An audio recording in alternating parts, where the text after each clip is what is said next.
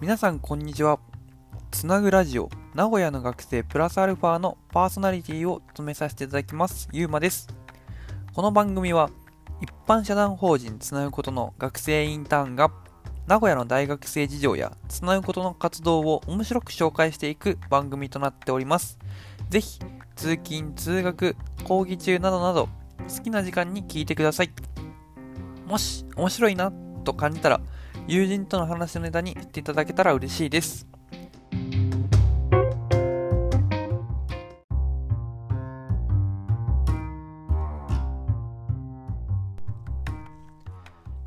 はい、今回ですね、あのーえー、またちょっとびっくりなですねニュースが入ってきまして、えー、皆さんあのガキツカ、あのー、っていうものをご存知でしょうか。あの年末年始に、えー、じゅうにがつさんじゅういちにちのごごろくじから、えー、じゅうにじ、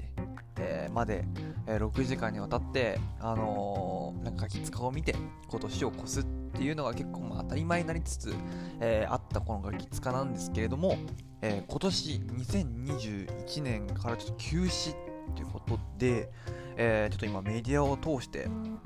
結構騒がれているので、えー、なんかこうガキツカのこう歴代のこうあの回についてとか、それこそ今回のその休止の背景についてちょっとだべっていきたいなと思ってます。はい、えーとですね、なんか今回そのいわゆる笑ってはいけないを終了ではなくて休止っていう形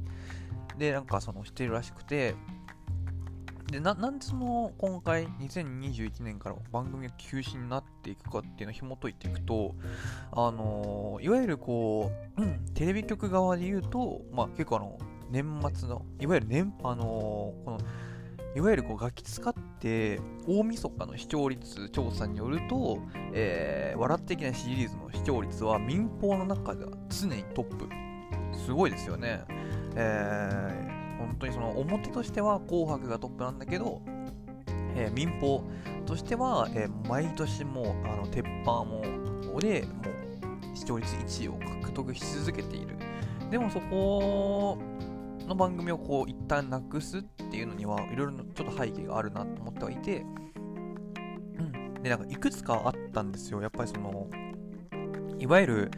あのガキツカのこの台本がこう流出しちゃったりとか、あのそれこそあの去年アンジャッシュの渡部さんがそれこそ禁止になって、ででもなんかそのじゅういちがつぐらいにガキツカで復活するっていうなんかあの週刊誌報道が出て、えー、その原因もそのなんだガキツカのスタッフの台本が週刊誌にリークされてるとかっていう、なんかちょっとあのー、なんて言うんでしょう、こう常にこうドッキリを仕掛けられる人たちからすると、なんか事前にこう収録前にこうネット記事とかでこうなんかネタが暴露されて、なんかあの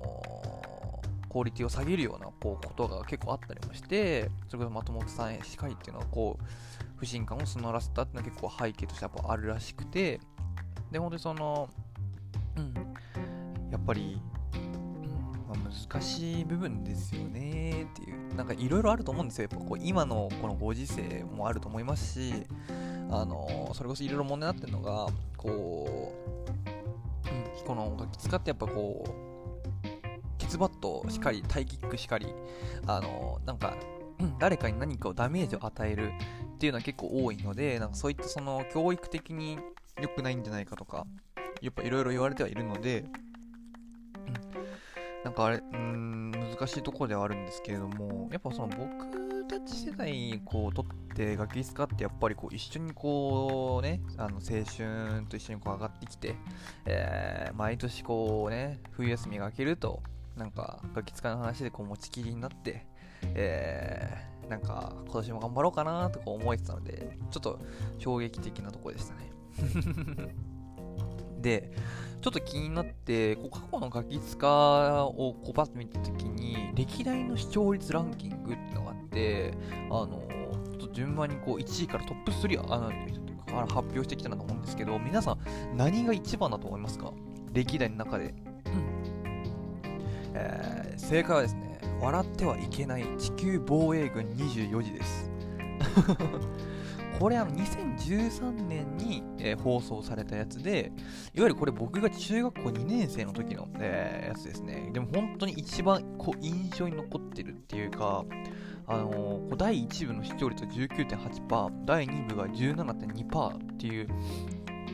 とんでもない高視聴率で、あのー、何が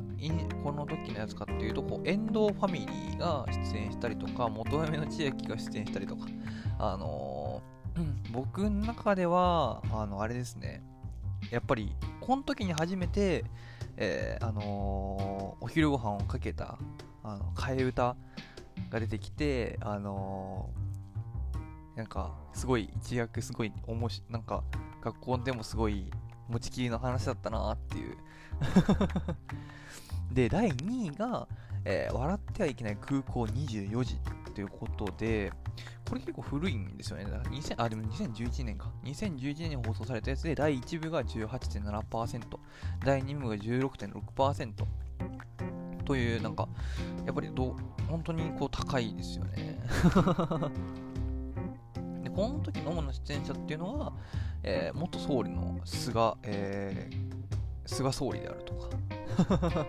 あすごい豪華なあのー、メンバーが出ていたっていうので、えー、最後、えー、ランキングだいさんいが笑ってはいけない大脱獄にじゅうよじ。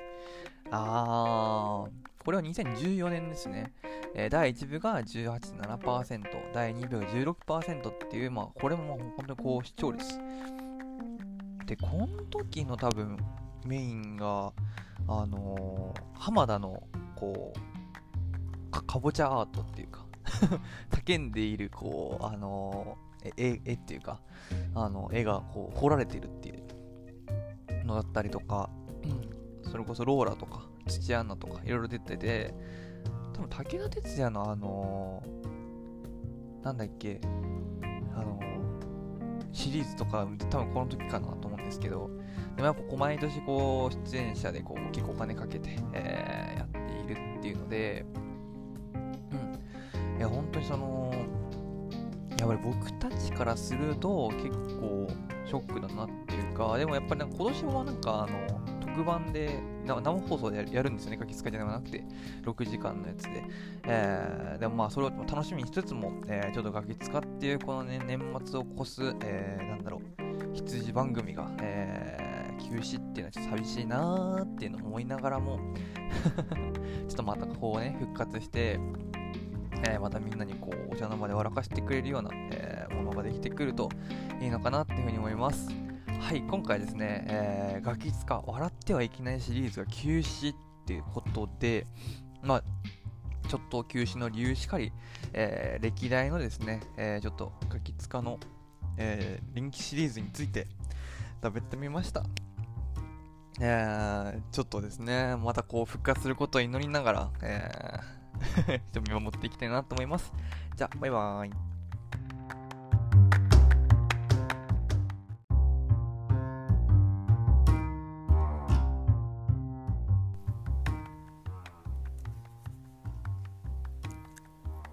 私たちつなぐことは成長をテーマに学生主体で活動を行っている非営利の団体です。自分の成長、チームの成長、地域の成長などなど多面的な視点で成長を捉え、体験提供業として主に学生と企業をつなぐイベントの企画運営を行っております。詳しくはラジオのプロフィール欄や各種 エスエヌエス、Twitter、Instagram をチェックしてみてください。じゃあ、バイバーイ。